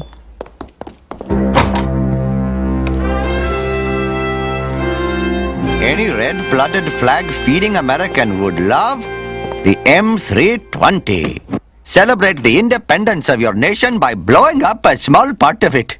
All right. Uh, I just can't get over how funny that clip is. Eh, give me one of those disposable enemas. Make it two. and then the best part is when Marge finds the bag back at home. She's like, Homer, I don't know what you're planning on tonight, but count me out. so I looked up, and I'm talking about bowling alley condom vending machines. And It's a great clip for it too. yeah. Uh, they were there when we were kids, and you're always like, there was it was like a taboo thing, you know, the French tickler, uh, and then they sold the Spanish fly in it too. You know what I mean? Mm-hmm. Yeah. Uh, it was very uh, taboo, uh, as you could say. But uh, I found this article from Mel Magazine called "A Cheap, Safe, Non-Embarrassing History of Condom Vending Machines." And uh, apparently, they were uh, the Nazis come into play here, of course. So, Oh, of course. in 1939, Julius Fromm, the man who built a condom empire in post World War II Germany, World War One Germany, fled to London in fear of his life. Seeing the writing on the wall for Jews in Germany, Fromm knew he'd be no exception, especially since he was a prominent liberal Jew who had amassed a fortune off the sale of prophylactics, or Fromms, as they were known in Germany at the time. Uh, Michael Sontheimer, co author of Fromm's How Julius Fromm's Condom Empire Fell to the Nazis, explains that a year earlier, the Nazis had forced Fromm to sell his condom factories for a fraction of their value to a prominent Nazi family. While this was tragic development for Fromm, it was far from surprising one. Back in 1930, still rising National Socialists had voiced objection to Fromm's innovation, innovative condom vending machines, the first of which had been installed in Berlin in 1928. In 1933, when Hitler came to power, the Nazis banned condom vending machines from all public spaces, with only military buildings being allowed to have them. In May 8, 1945, the Allies triumphed and Nazi Germany fell. Fromm was overjoyed at the news and excited to return to his native Germany to reclaim his rubber empire. Unfortunately, four days later, Fromm would be dead of a heart attack. Ugh. What was left of his factories after the ravages of war would be seized by Russia in order to provide its soldier with much soldiers with much needed prophylactics. Here in America, while anything involving condoms wouldn't be entirely without controversy, condom dispensers took a very different path. So they say the earliest ones were 1915, 1916. Um, Was it literally just like a sheep in the bathroom, and you just take like its intestines and wrap it around you? And No, it says back then, condom dispensers would dish out a condom for a penny in places like saloons or bowling alleys, and there was a level of discretion to those early models. They were pretty sleek machines, so you wouldn't know it was for prophylactics. They were considered much of a novelty either as coin operating vending machines diff- dished out all kinds of products back then. You could buy anything from hard boiled eggs to fruitcake. Yeah, back then, like coin operated things. that's kinky. Yeah. Um, there's tons of like books on condoms. Remember Your Rubbers, Collectible Condom Containers by G.K. Elliott. Uh, talks about buying condoms back in those days was a bit of an ordeal. Although they could be found in shoe shine stands or cigar stores, when at the pharmacy, condoms were kept under the counter and would be shown to you on a velvet display, almost like you'd be buying a piece of jewelry. While people would do their best to make their choices with little conversation as possible, there was definite stigma to condom buying, and the machines eliminated the, na- the need for such awkward situation.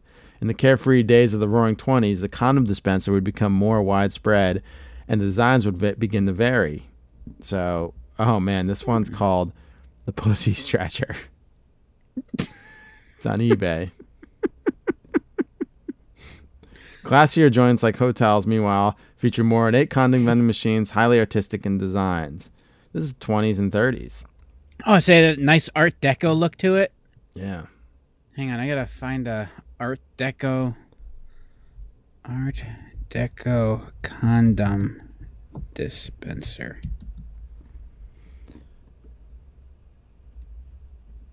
So some of them fetch up to three thousand dollars now. Vintage coin op restorations, Art Deco. So wow, that is classy. Sadly, while inside of the Spencer often failed to live up to its fancy exterior, as the Chicago Tribune explained in 1986, the condom industry's boom in the United States were the 1930s to the 40s in response to the alarming spread of venereal diseases. As the industry grew, however, there was a proliferation of unscrupulous pirate products, sometimes of inferior quality, which sold in places as bars, restaurants, barbershops, and gas stations.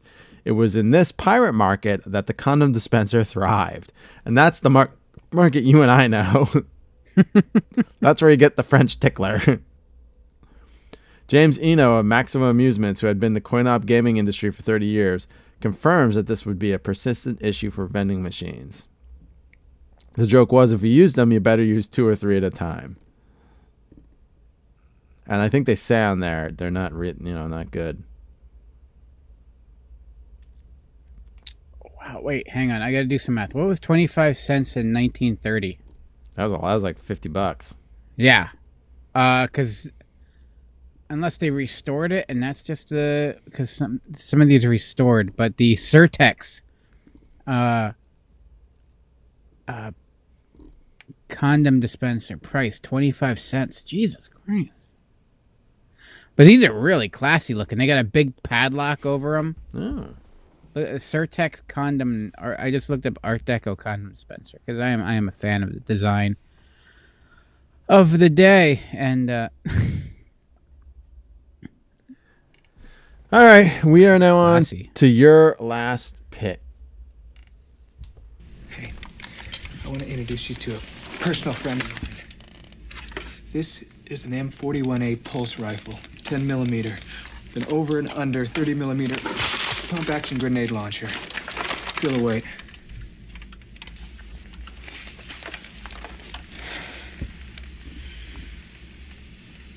Okay, what do I do? Okay, pull it in tight here. Right. Huh?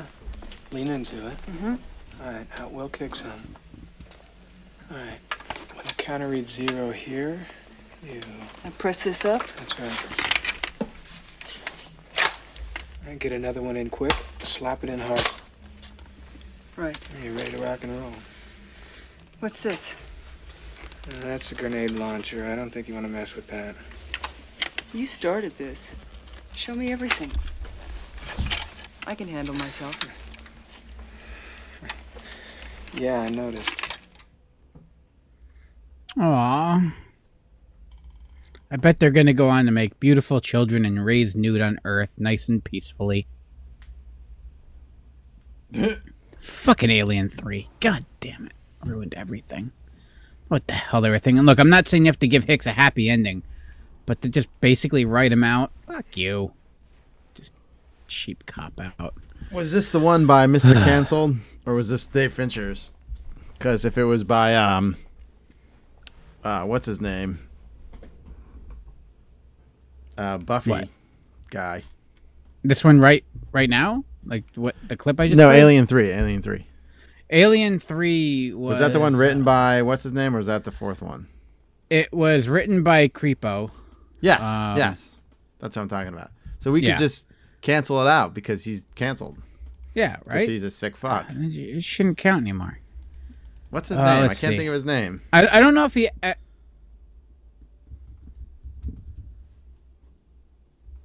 the Firefly guy.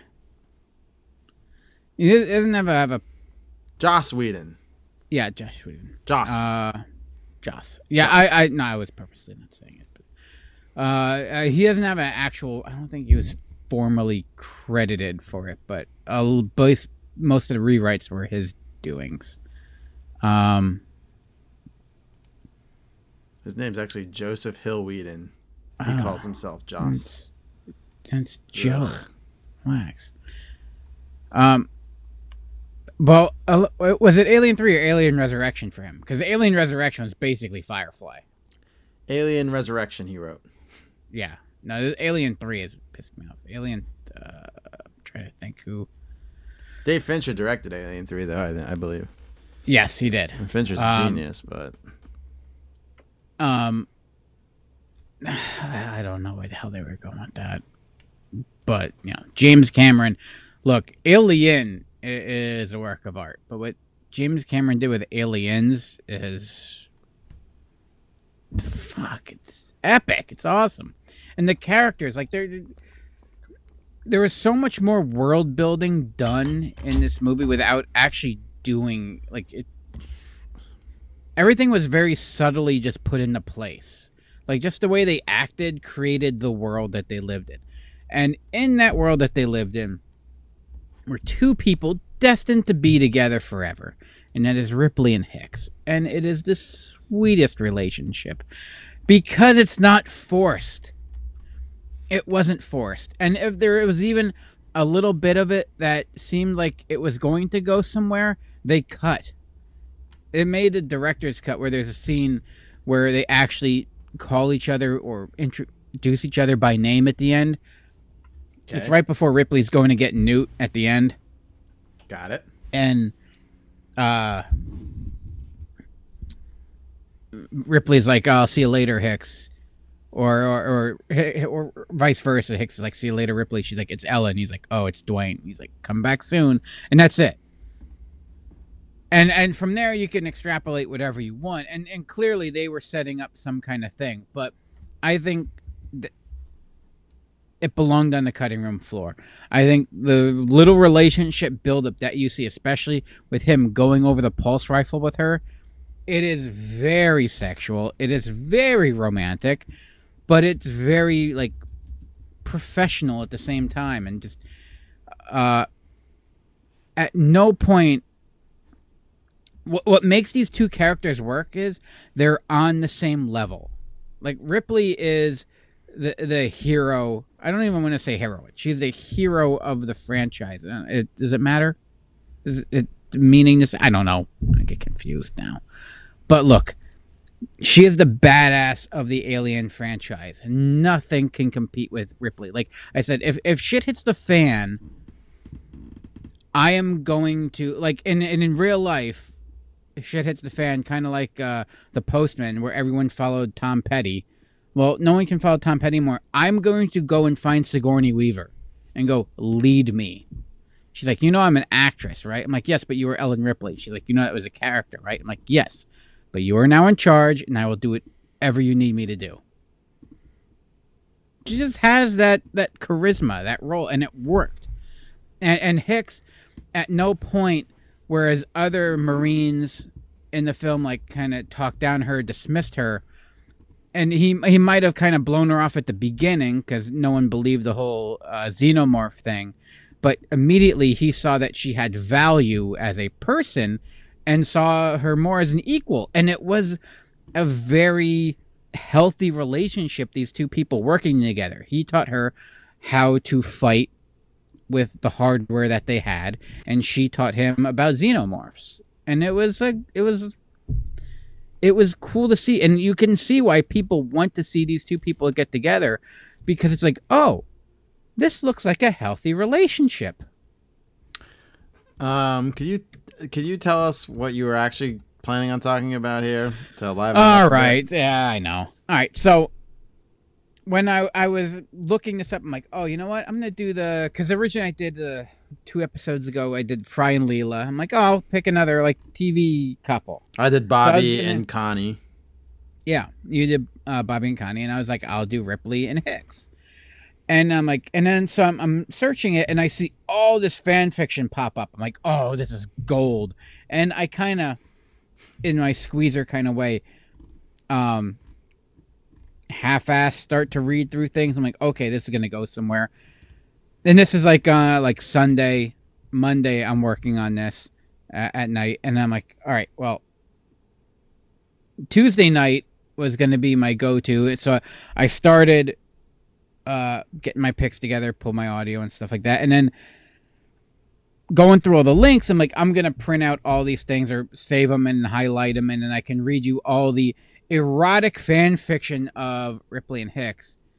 And I don't know what the hell's wrong with you people out there trying to rewrite Alien 3. It's like you're real Aliens fans and just want to see a good story and not something awkward and weird involving the characters that you love.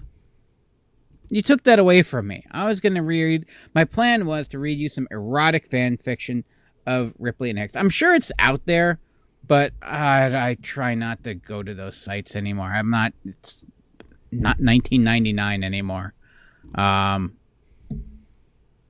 yeah. So, what I need you guys to do, you got a year to do this. Okay. I need everyone that's listening to go out and write some Hicks and Ripley erotic fan fiction. I'm going to work on my own. Hmm.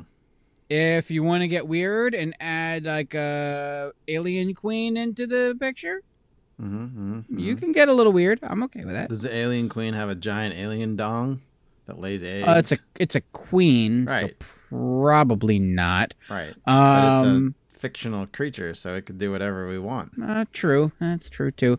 Uh, if you want to add in the uh,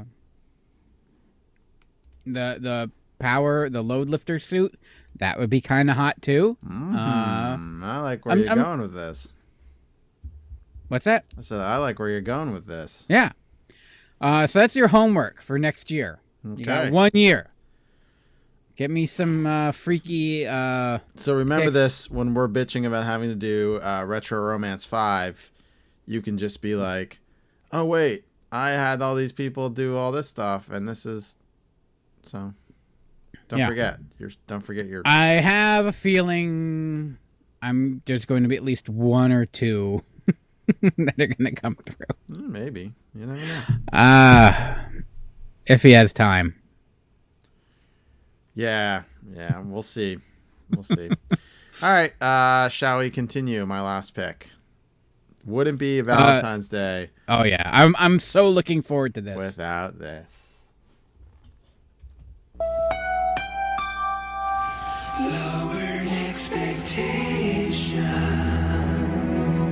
Hello. It's late. It's Saturday night. You're home alone watching this show. You're probably a very lonely individual. Let's cut to the chase. You're kind of pathetic, aren't you? Well, that's why you should call Lowered Expectations.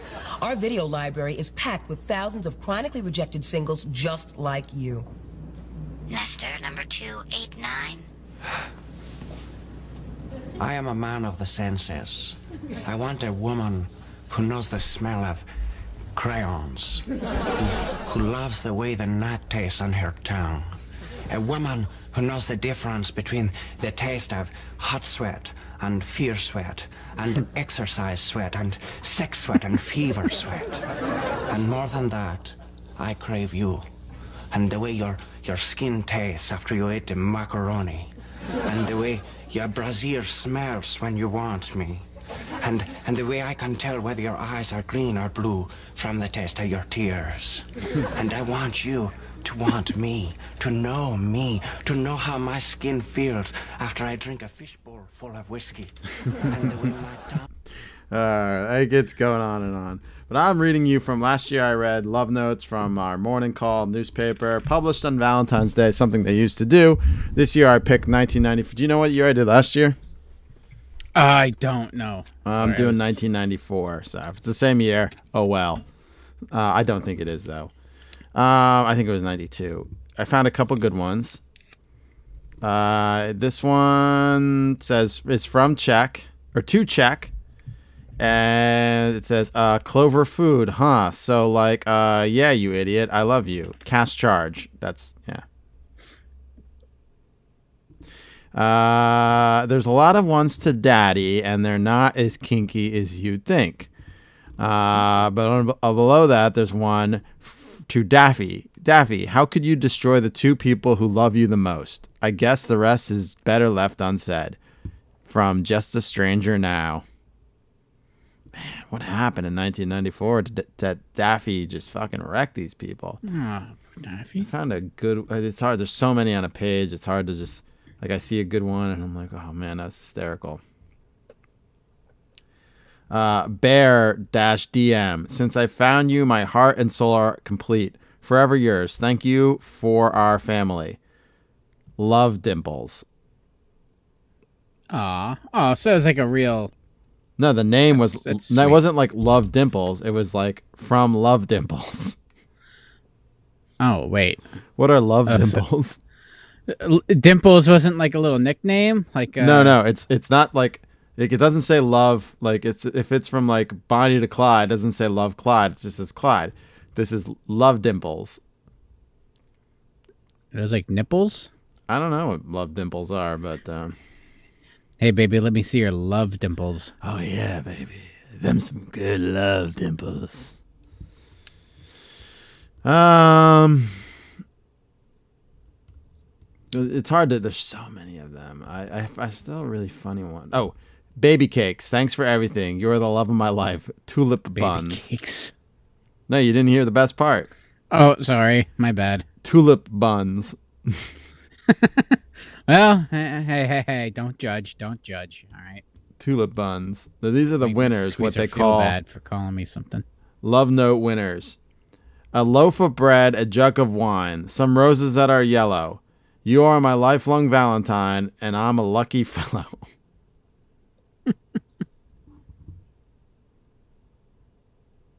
I think I did read 94 last year because I remember this. Doug, your fire trucks are red, your responding lights blue. When there is a call, they can count on you. No matter the weather, rain or shine, you will always be there no matter what time. No matter, Ugh. yeah. No, Oh, no, I didn't hear that one. Okay, I- then it wasn't. No, you you talked about uh, there was uh, someone from Texaco. You're like, oh, that might be that might have been me. Yeah. Oh, that that was missed. Uh, that might have been mis. I think we might have gone into misconnections. Oh. Um. Let's see. Fleet of Flight. Should I read this as Macho Man? Yes. Oh yeah, Fleet of Flight. Across the ocean he's flown, making this gal his own. I can just see my husband to be, yeah! Change the husband and me. Listen, I'm Macho Man and Liz, not Macho Man and Larry, yeah! um, let's see. Here's a good one, and it's a huge one, so you know they got money based on this. Baby, FVW, my nuclear medicine stud. Happy Valentine's Day. I'm very proud of you and how you hard you be working. Keep up persuade persuading maybe you will get your way. And remember, May's just around the corner. The blue eye, oh blue eyes, baby. The American dream. What happens in May? I don't know. It's a cliffhanger. No. Can you can you go a couple months forward to May and see what's Oh, I don't think they did headlines? this Like, in May. Was there a bank robbery or something? Oh, that'd be cool. Yeah. They tipped oh, them maybe off. that was it. They were communicating through the uh, Valentine's Day shit. Uh, yeah, uh, uh, this could be, could be. Probably not. Yeah. Um, here's one. Itsy bitsy spider. Roses are red, violets are blue. Your web has me stuck on you. Gorgeous. Ugh. Yeah. Sorry.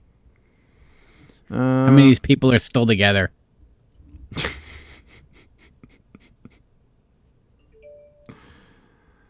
Uh, let's see. Let's go to the next page.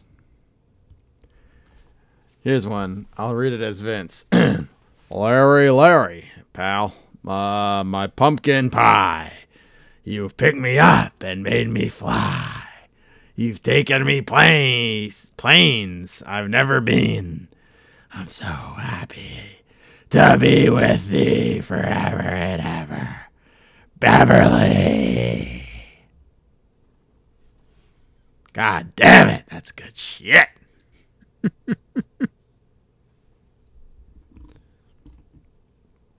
uh, this one's from Lisa to Joey B. It's going to be read by President Obama. Uh, Lisa, rubies red, sapphires blue. I struck gold when I found you. Clear as diamonds, emeralds are green. Our love is strong, always been. Satin silk, denim and leather. Please love me and grow old together. That is really sweet, but got a little kinky at the end. I like it. I know Michelle, Malia, Sasha, the, the girls like when it gets kinky at the end. it was really sweet. I'm like, wait a second. Yeah. That's Hmm. Here's a weird one. This is one of the love note winners. If a man can er- err for just one cause, then let that cause be love for er. What's ERR? Er. Er. This this sounds like it needs to be read by Ultimate Warrior.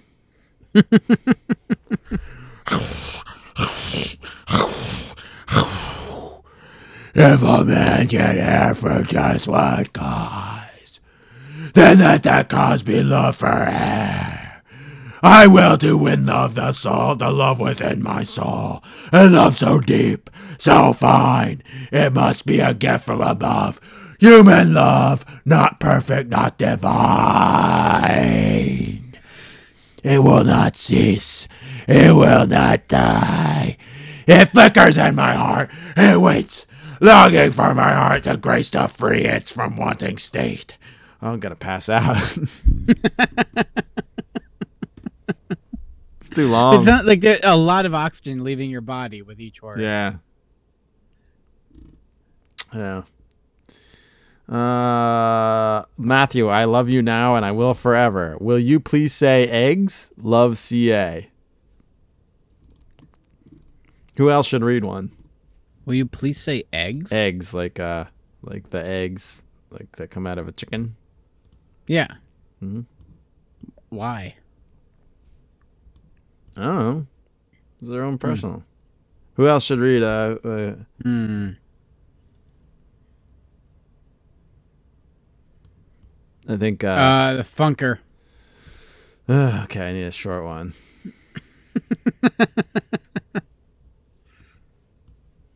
okay. This one goes out to Roseanne. Isn't it great to be in love all over again? I love this second time around. Brian, the first time your mother was a whore. I got my horse got sick, Roseanne. I gotta go back to Texas. Uh, okay, who's next? Hmm. I don't think President Trump has read one yet.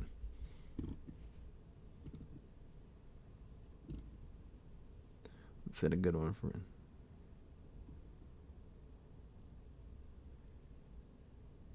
Okay. This one's for Randa. Randa, since the day I met you, well, Deborah met you. I haven't met you. Maybe one day, if you're lucky. Since the day I met you, I haven't been the same. My life, my life's great. I don't know if you know that. You people know my life is great. A lot of people tell me my life's great. My life completely turned around when the first time I learned your name. Then I began to know you and began to know me. God, these are so stupid. Sometimes hard to read.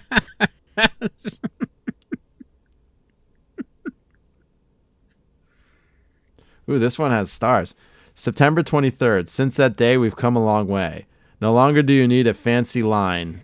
It'll always be your Valentine. Love always. Your shit. What? No, your wife for life. Your slut. Oh, it might be slut. It's S star star star. Your slut. What? No, your wife for life.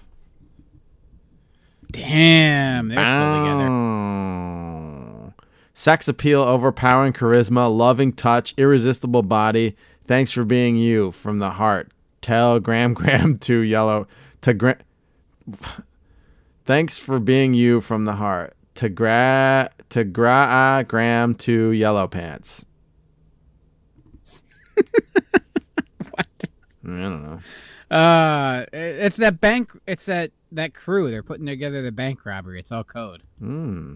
It's all it's like the Da Vinci Code. Yeah.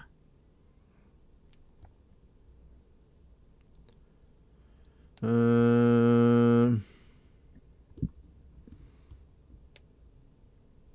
Todd, hey Troy boy, I'll be your boy toy. Love you, Drea. Hmm. Hmm.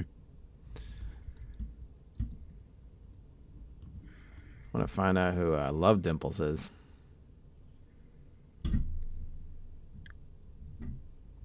These are all from 1994, and this is how this is how you.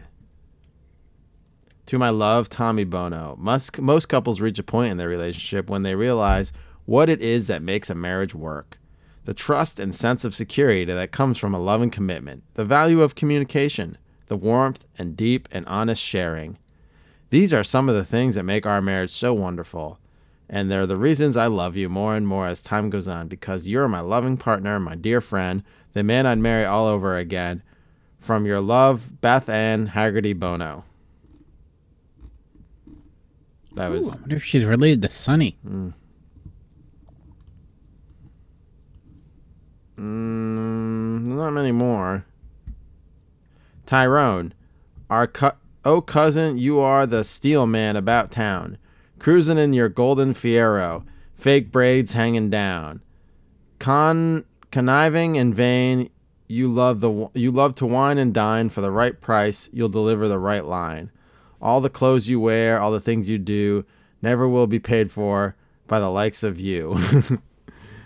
And a Valentine to someone is a thing you'll never know because no woman in her right mind would love this gigolo. From the Wiser Woman's Club. Oh, Tyrone got had in the fucking love notes section, huh? this, is, this is what I've been looking for the whole day. Ya burnt, Tyrone.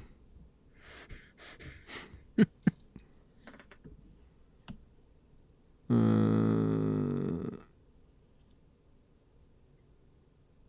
ooh, Willie Honey. Seven down, many more to go. Oh, what bliss at those sexy shows. You and I only know. Methinks it's time for another show. Jassy. I, I'm pretty sure we brought this up before, but I'm guessing it went down like, "Hey, did you see a paper today? No. Uh, you gonna read it? Uh, probably not. Are you gonna have it? no? People just used to always read the paper. Yeah, but uh, are you gonna read the uh, you The love notes. yeah, uh, I know it was a big classifieds or whatever. I know my mom al- always read these. It was a big deal in our house. My mom loved the love notes. Uh, because I think she was kept constantly waiting for Jeffrey to put one for her. oh, why would I do that? I got fire practice tonight. If you were to get like on CB, I'm sure there's like somewhere out there. Ham like, uh, radio squeezer. Jesus Christ. radio, whatever. Don't. F-. Don't Radio. sully the name of Jeffrey with CB. Sorry, sorry, sir. He's licensed. God damn it. I am sorry, sir. my, my boss. He's not. I am. Well, sure. Wheezy, being able to listen and understand me is valued by me more than you'll ever know. And as I said, it's friends that help. Thank you always, Edward. Weezer of Coopersburg, thanks for treats and pig hoots. Your favorite pup and daughter. Mm. Oh, this one I could get behind. Weedy. I'm guessing pig hoots are something they eat down there. Yeah. Weedy, don't worry. Winter will be over soon. Love, Booba. Yes. Uh, Winter will be over soon. To oh, maybe this was written to for uh, for Bob ma- at ma- work. maybe that was uh, the groundhog. That was that was its prediction. Oh, that's true. This one might be written to our friend, or not our friend, our coworker Bob at work. To my Thank reggae, stressing that properly. to my to my reggae cowboy, will you be my down and dirty sidekick through the Tennessee Walk of Life? Love, cockeyed cowgirl. Say Bob's a reggae cowboy. Yeah, well, if he wasn't, he is starting tomorrow. Hmm, it's true. I will make sure everyone knows before he shows up. To the cowboy, my rodeo rider, to the stallion who arouses my fire, to the plumber who fixes my sink. Oh, now we're talking. Studley who knocks out the kinks. Roll them Oh. together and smooth them out. Silky, this is my lover, the man they call Wilkie. Happy Valentine's Day. Love, Gene. All right, I think we read enough of these. I think we gave the people enough. I can't. I can't. I don't know where they're going with the whole horse mounting and plumbing thing. I don't know what they're talking about, but it's a weird Valentine's Day kind of thing to say. Horse I mean, sex.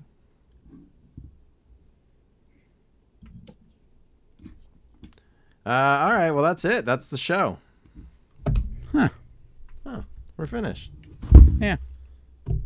Um, you can remember you could always uh Ah! no there's the theme music rate and review us on anywhere you listen and uh next week we'll be back i think the cat show's next week right Meow.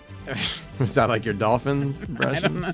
I, don't know. I was gonna. I was about to start a cat. I'm like, wait, if I sound like a cat, I'm gonna sound like an idiot. So I'm just. yeah we a weird- burned Azrael today so congratulations Squeezer. No, I didn't. No, we just talked different context. Shit. Put Azrael on the list. all right well we'll be back next week oh hold on wait wait uh, what are you doing what are you doing Don't leave the episode without me saying something romantic to my squeezer. I found tape of the first time I told him my feelings for him. Here, could you play I nine on the on the player there? what are we playing bingo Let's play the clip. All right, here it is.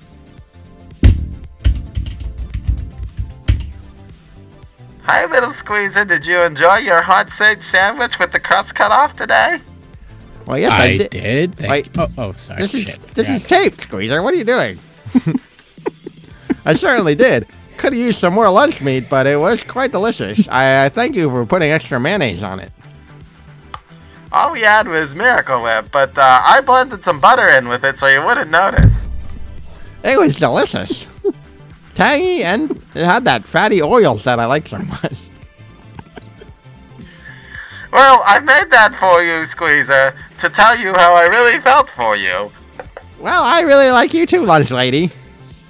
It's more than like. Squeezer, roses are red, sandwiches are meaty. I'm really into things with feet. Uh, that's confusing, and I don't know what you mean, but um, um, down if you have a fresh tray of Rice Krispie treats. I do, I do. Why don't you come in the back kitchen and we'll uh, take your shoes off and uh, we'll get those Ice Krispie treats out. All right, everybody, that was the the, the clip. Uh, thanks for listening to the show. Happy Valentine's Day. Wait, and- wait, wait. What? What's wrong? Nothing. Can I throw it out? My, my God, I'm as much of a contributor as you are.